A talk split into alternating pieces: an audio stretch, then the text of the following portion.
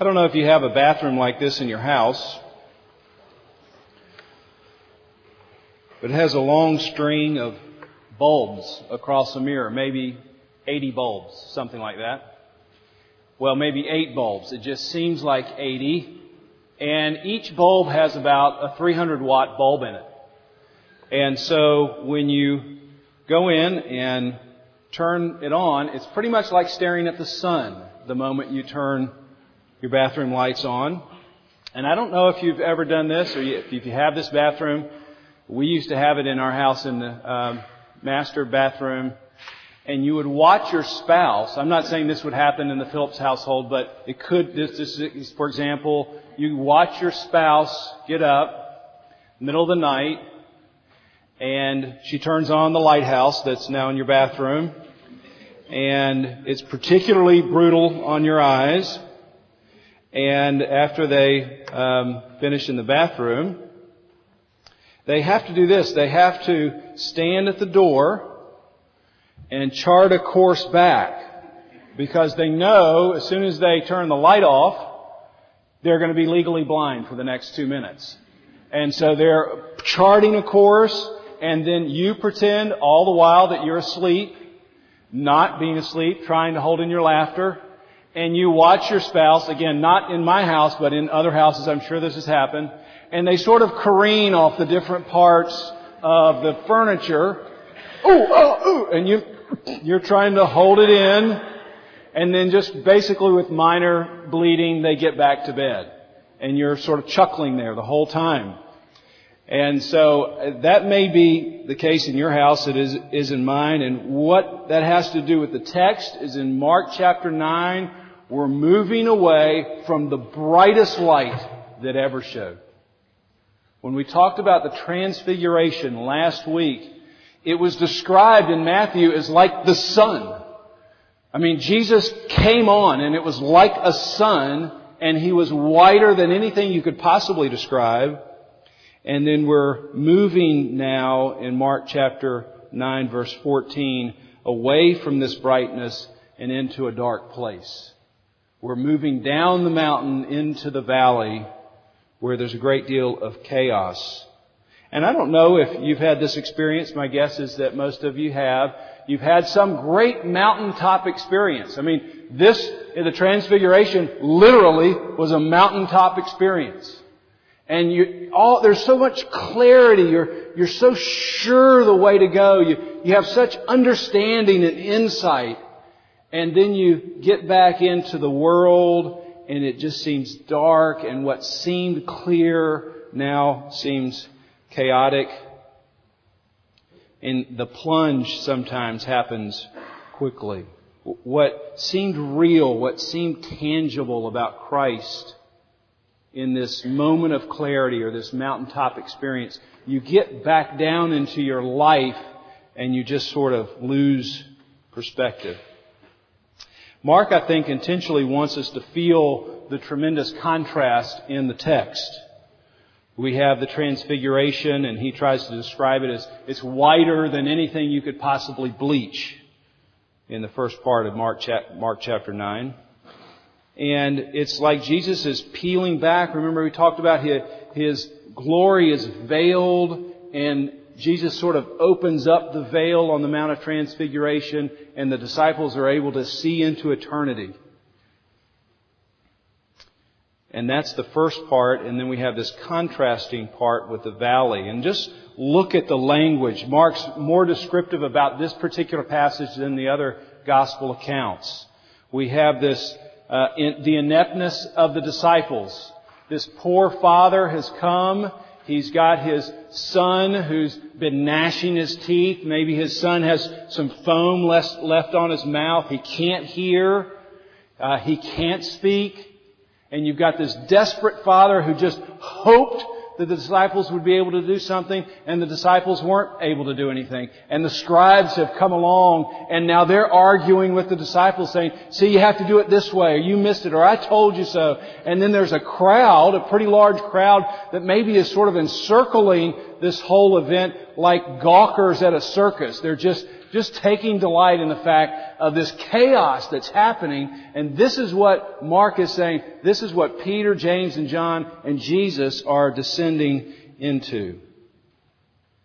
And it's at this particular point in Mark, really over the last few verses and into these verses, that Mark is shifting our focus. If you've been with us, you know that the first eight chapters of Mark, we've been focusing on who is Jesus. When you look at Jesus, what's your conclusion? Who is He? What are the right words? If you're trying to describe Jesus, what are the right words to use? And Peter gets it in Mark chapter 8. You are the Christ. You're the one that all of the Old Testament is pointing to. You're the anointed one. You're the Messiah. And then we shift away from seeing who Christ is to learning how to live for Christ. We're shifting away from seeing who Christ is now to try to answer this question, how do I live like a disciple of Christ? Now that I've got the right words, how do I walk in the right way? And just look if you have a Bible that has headings. We'll be talking about these in the next few weeks. How do I live with how do I live as a disciple in greatness? How about discipleship and sin? How about discipleship in marriage? How about discipleship in wealth or discipleship in power? Those are all the things that Jesus is walking his disciples through saying, now, you need to understand how to live in this world in this way, and I'm going to help you understand these things. And today the passage, I think, is focusing our attention on discipleship and walking through the darkness. It's easy for everyone to live in a bright, transforming moment, uh, a mountaintop experience. If you ever go to a camp, you particularly feel this way, and you, at the end of the camp you say, oh, I wish I could stay here forever. It's just so clear. Everything's so focused. And it's easy to live in those places. And the question is, how do we live as a disciple in the chaos of this world? How, how do we have our focus? We've seen the bright light. And how do we navigate through the darkness and keep our focus on Christ? And the two things that I want to speak of in that direction are prayer and then faith and the hope of the resurrection. What, what are two of the things the text is talking about that are, that are going to help us move through the darkness? No, we're not just moving into the darkness, we're moving through the darkness. And I think the text brings to light two things, prayer and faith and the hope of the resurrection. Now I want to remind us before we get to one of those points that it's Jesus himself who is leading the disciples down into the valley. It was his decision not to stay up on the Mount of Transfiguration. Remember, Peter wanted to stay there. He wanted to build these shelters and say, yes, finally, let's stay here. And Jesus is leading them intentionally and deliberately into darkness. In Mark chapter 4, when the, the disciples encounter the storm, it's Jesus who has led them into a storm.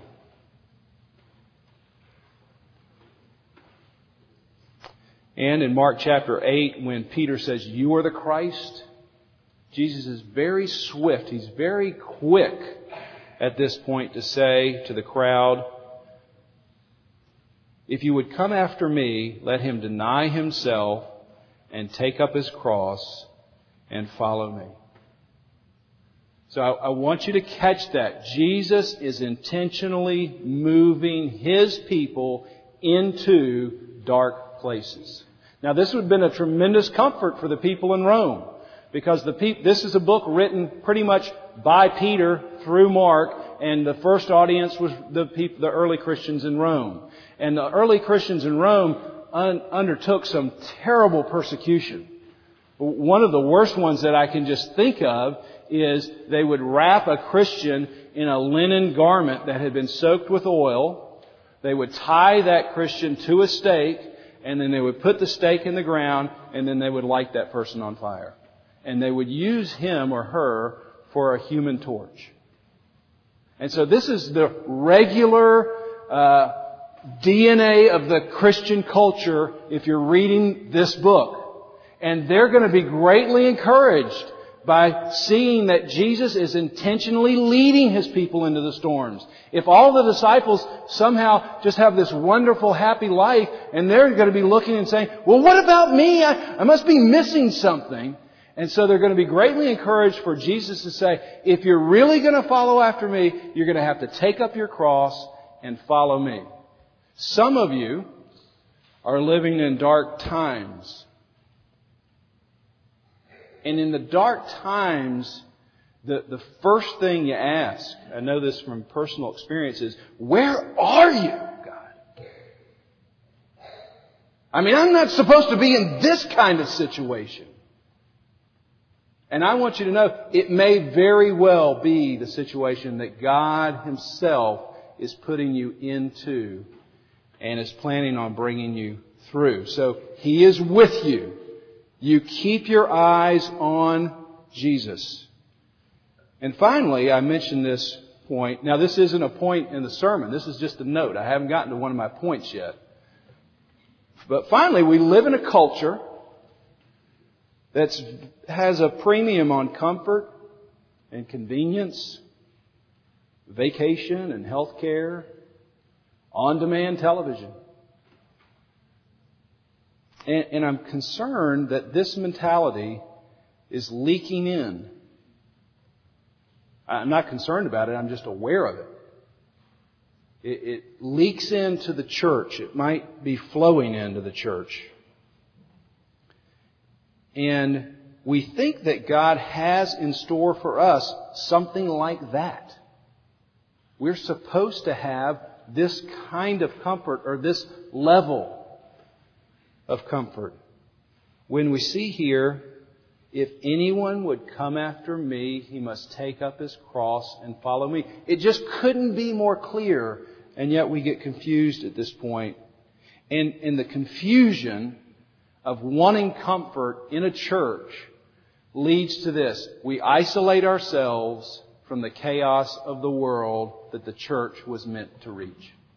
The church was meant to live in the very darkest places. But because it leaks into the church that we've got to surround ourselves with comfort and we've got to isolate ourselves from problems, then we find ourselves avoiding the very thing that Christ has made us to go do.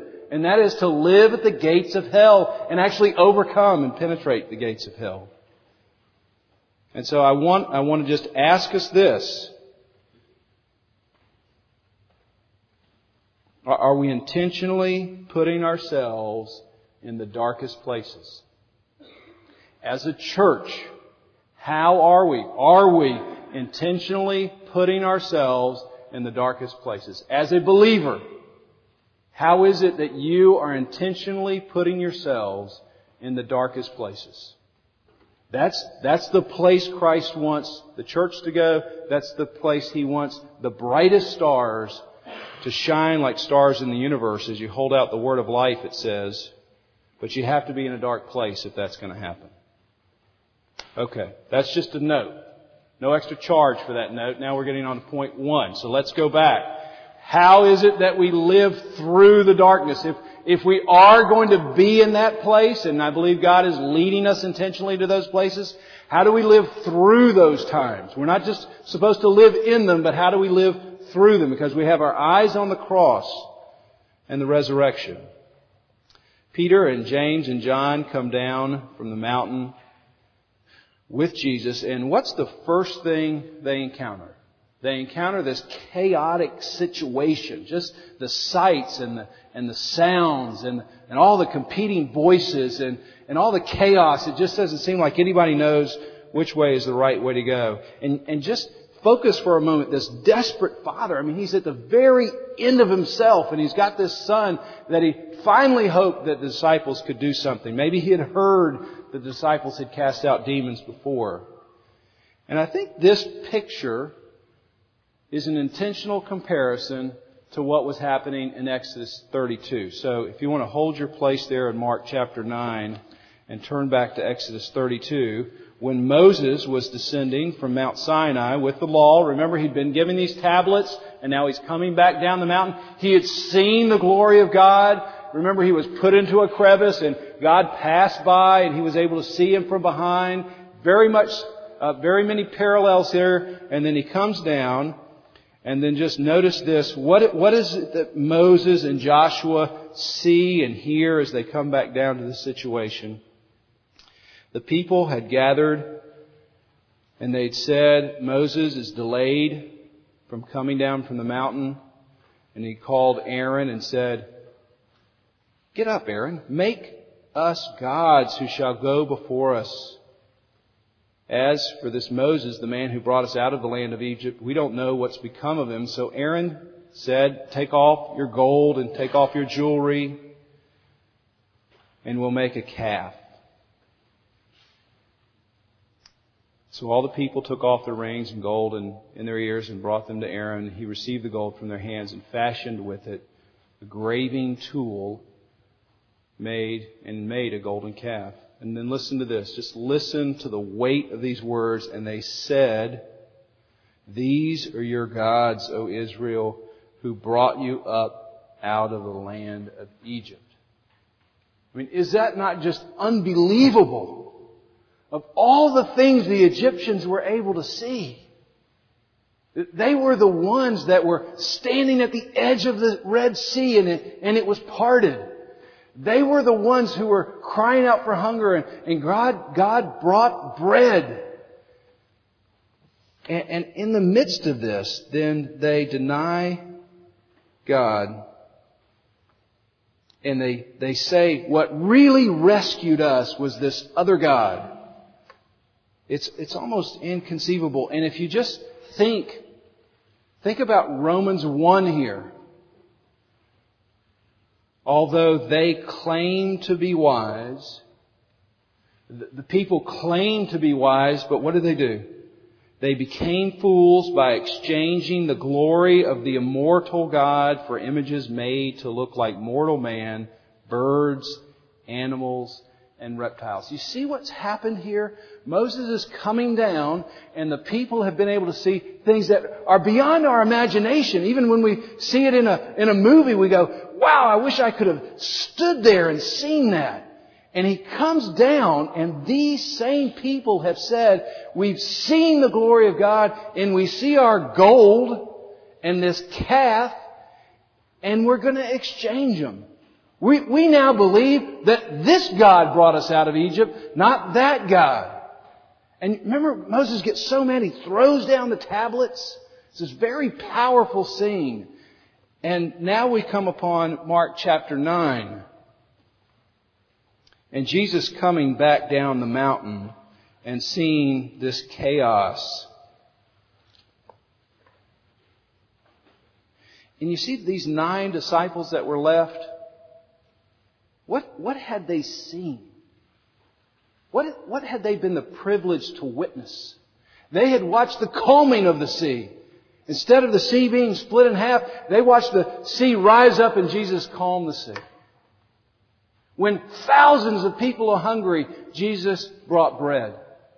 When a little girl was dead, He brought her back to life. And here, they've abandoned Jesus. But listen to this, not for a golden calf. They, they didn't abandon Jesus for a golden calf.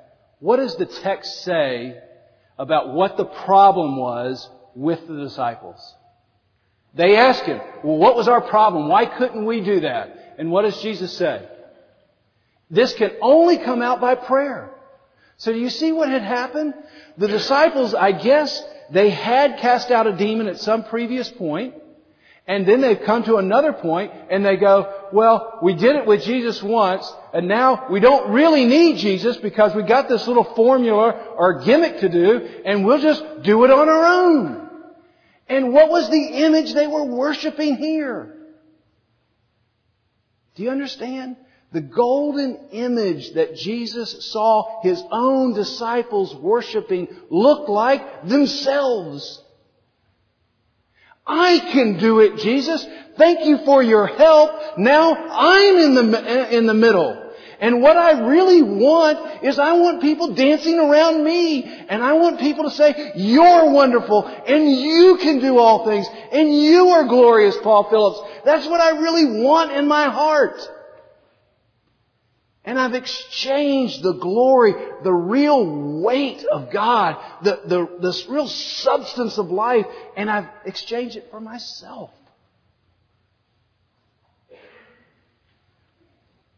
You see, when, when you're abandoning prayer, when you've left God out and you've inserted something, and here it's yourself. When you're abandoning prayer, You've taken matters into your own hands. And in some day, you, some way, you want people to dance around you as if you've made some great decision or discovery. When you abandon prayer, you, you step into this glorious light. It's, it would be like Christ revealing himself at the light of transfiguration and Peter trying to nudge into that so people would start looking at him.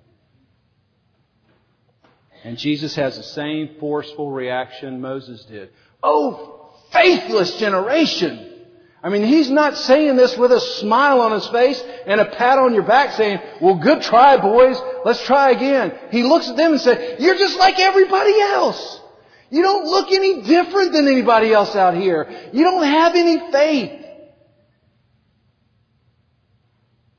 All this time you've been with me. Everything that you see. And you just, in a matter of days, you abandon me for yourself. The application is difficult.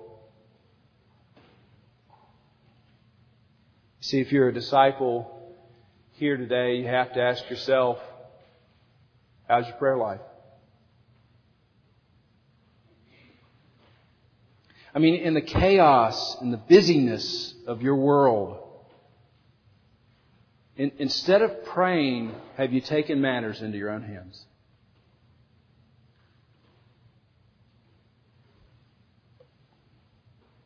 I wonder if there's a place in your life that you've left off praying and you've gone along on your own steam. Might be in your career or your major might be with your spouse, could be with your child, could be with the ministry or finances. You see, when you abandon prayer, that's idolatry. And you substitute something in for that. And like the disciples, I'm afraid most of us, if we were to go around and see if there's a golden image, the image would look like ourselves.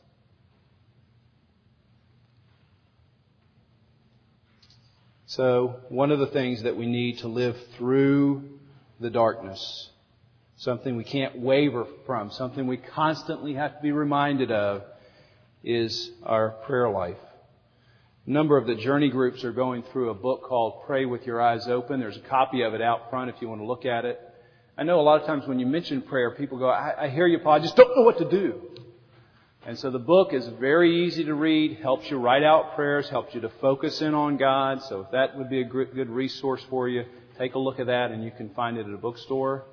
There's a CD out there that you can take with you that's on a sermon that I did a couple years ago on prayer specifically.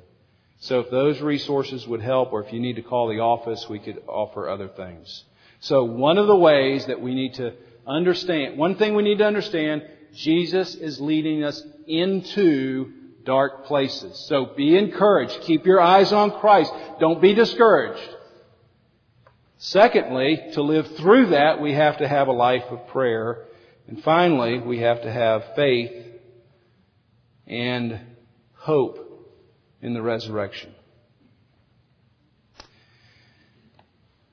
Now, this is probably a point that's better left for a discussion, so um, you're going to have some questions, and let's just try to make our way through, and then you can call me later. Several years ago, I was at a meeting, and I spoke at the meeting. It's a large Bible study, and after the Bible study was over, um, people nicely, you know, they have to because you're the speaker, and you stand near the door, so they have to say something nice about you. Oh, thank you, Mr. Phillips. That was wonderful. That sort of thing. And a guy comes up to me, and in the course of the talk, I don't even remember what the subject was, but in the course of the talk, I had talked about my mother having died of cancer. And so this young man comes up to me and he says, Boy, I'm really sorry to hear about your mother. If you just had faith, she wouldn't have died. See, I don't know if you've heard that. My guess is some of you have heard something like that. And if you stay around very long, you're going to hear something like that. And I want us to look at that statement. And I'm, I'm very concerned that frequently, I don't think this person had the ill intentions, but we miscommunicate what we really mean to say about faith. And what I think the guy was trying to say, I'm pretty sure this is what he was trying to say, is that if you had just hoped hard enough, if you had just been earnest enough, like faith was an, an energy or a power that if you could have gotten a hold of that, Mr. Phillips, and your energy, your faith meter would have registered at some particular point, then yes, finally, you had that faith and something happened. And I wouldn't call that faith, I'd call that either manipulation or wishful thinking. And I want us to look at this passage and see if we can under, uncover what, what I think Jesus is communicating to the Father and to us about faith.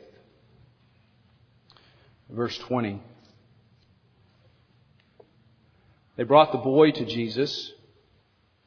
When the Spirit saw Jesus, immediately it convulsed the boy and he fell on the ground. He's rolling around. He's foaming at the mouth like one last moment that this demonic spirit has with the child.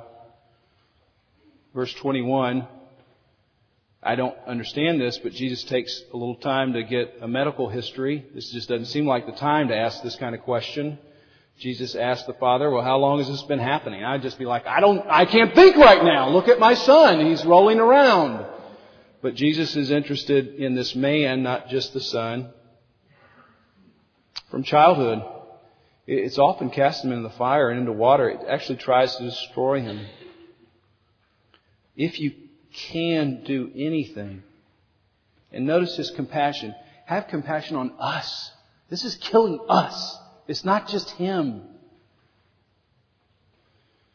If you, ha- if you can, the word, Greek word there is word used for dynamite. If you, if you have the power, if you have the ability, Jesus, and Jesus quickly turns that statement around. If you can. It's as if he's saying, sir, what's on trial here? What, what's in question is not my ability of whether I can do something. All things are possible. What's on trial or what's in question is, are you willing to trust me alone? That's what's on trial here, sir. Do you understand that? I'm not just here for your boy. I'm here to see if you understand that what's on trial for you is can you trust in me alone? Period. He's not saying, trust me to do something like heal a son. I think he's saying, do you trust me with something? So that no matter what I do, you will look at me and say, in the end, it's going to be for the best. Let me say this again. I think when we're talking about faith in this passage, it's not trusting Jesus to do something you want. That's manipulation. That's using Jesus to get what you want. As if you know all the right things to do and you just help Jesus understand, Jesus, this would be a good thing for you to do. Enter in here. That's just using Jesus. That's manipulation. You're in the center of that relationship. Real faith is trusting Jesus with something or someone to do whatever he pleases.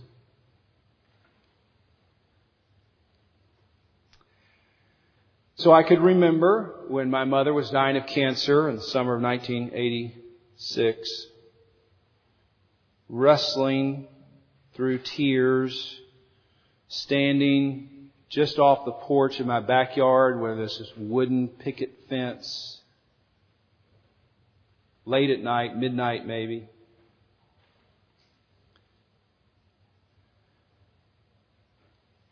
And saying, God, I, I'm trying to have faith. I'm trying to have this energy. I'm trying to have this force within me that will help you heal my mother.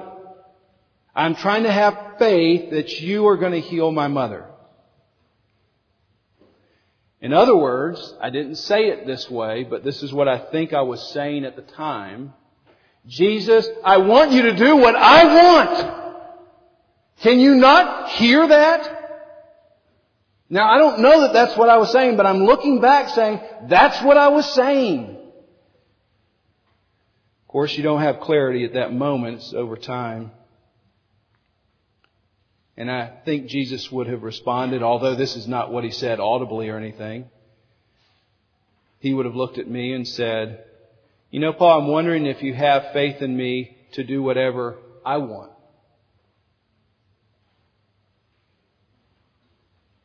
You see, it's easy for me to have faith in Jesus when He does whatever I want. I rather like that situation. But the question is, can I have faith in Jesus when He says, you have to let me do whatever I want? And I was sure that I could trust Him if He did what I wanted, but I wasn't sure that I could trust Him with my mother to do whatever He wanted to do.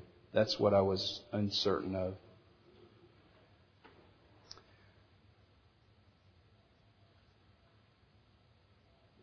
So verse 24, this is where I want to take this man and give him a big kiss. Because I want to go, yes! That's exactly like me! You just spit, your words were spit it right out of my mouth. He looks at Jesus just immediately and he says, well, I believe, but help my unbelief.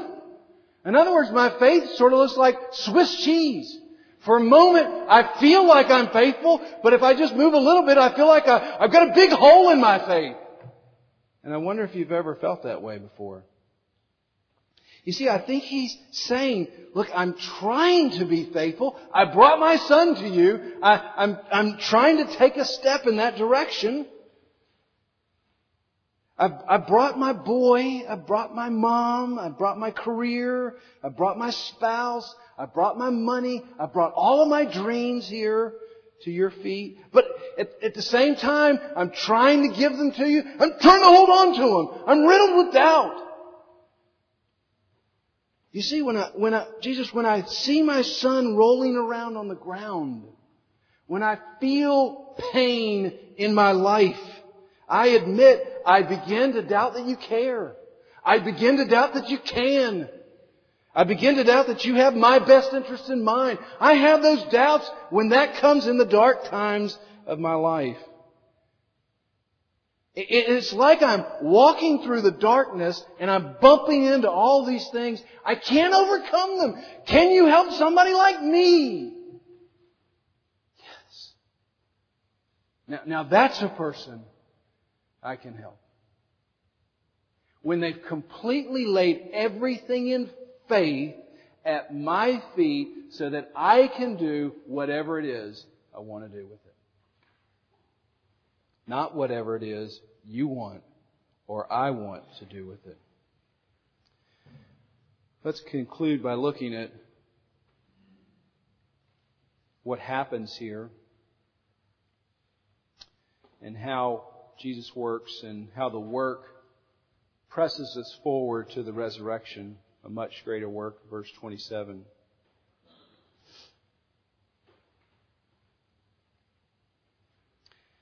Verse 26, after crying out, so somehow the crowd is moving quickly. I don't know how they've gotten away from the crowd. It doesn't say, but uh, Jesus is going to heal this boy, and the crowd, I guess, begins to get the circus mentality again. Something's going to happen over here, and Jesus is healing the boy crying out. The spirit convulsed him terribly. It came out. The boy was like a corpse, and maybe the crowd's rushing in, and they say, Oh, he's dead.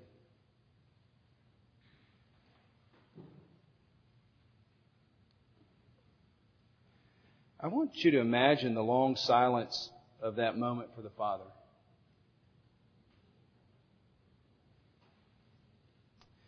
You see, here's my guess. There are times when you're at the end of yourself, like the Father. You give Jesus everything. You give him your most precious things, like your mother, your child. And the situation gets worse instead of gets better. Have you ever felt that way? Just when I really let it go, and in the back of my mind I thought, now he's going to do what I want it gets worse. Everything seems to fall apart in this moment for the man. And I wonder if the man looks at Jesus and thinks, You killed him. I wonder if the disciples at the cross look at Jesus and then look up to heaven and say, you, you killed him. This was the hope for everybody. And you, you killed him. You, could have done anything else. But you killed him. And you may be staring at something in your life. And with tears coming down your cheeks, you're looking at him or it and saying, You killed it. I thought you were going to do something with it. Instead, you killed it. And the Father gets to see immediately what the disciples have to wait three days to see. You may have to wait a lifetime to see it. That the best was going to be done. In fact, it was beyond all your imagination.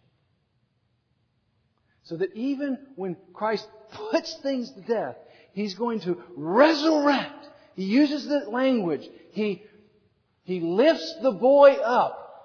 Mark is intentional with the language. It's the same language with Jairus' daughter who gets lifted up. It's the same language here. It's the same language in Mark 15 when Jesus rose from the dead.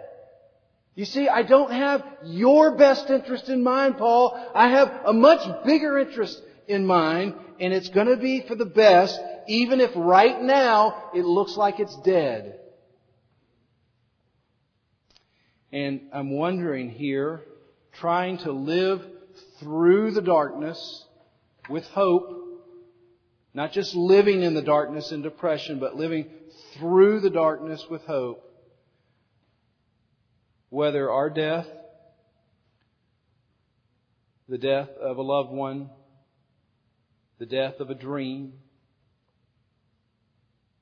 Do we have enough faith to give Jesus all of it and say, You do what you want to do? That's faith. And if you're like me and your faith feels like Swiss cheese, here's a prayer. God, I believe. Help my unbelief. See, no matter how bright the moment you've had in your Christian walk, no matter how clarifying that scene, you're going to spend a lot of your time in the darkness and in the desert, and you're going to have to focus on Jesus, and you do that by prayer and trusting Him with every situation for Him to do what He wants to do, trusting that in the end, those things are going to be resurrected and brought back in ways that are beyond your imagination. And so, here's what I think. I think my mother is saying, I'm so glad that happened. And I think when I meet Him in glory, I'm going to say, I'm so glad my prayer didn't get answered. I'm so glad your prayer got answered. It's incredible. I, would have never dreamed of something like this. But see, in the darkness, gosh, that's so hard to hold on to.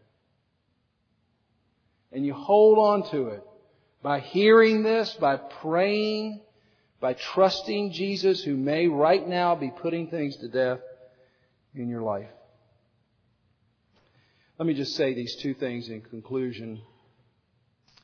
If you're living in darkness, meaning you haven't trusted in Christ, then what you have to do is what this man did. You have to come to Christ and say, I'm just not holding on anymore. It's all about you. If you've seen the bright light and you feel like, yes, I'm like this person bumping around in the darkness. I'm getting pretty skinned up here, Paul. I, I felt like I was going in the right way, but I, I've, I've run into an object I just can't seem to muster the strength to overcome. You can't muster the strength to overcome it. You have to trust in somebody who can, in Christ, and you do that by prayer. If you're in the darkness, He is with you. Pray. Keep calling on Him.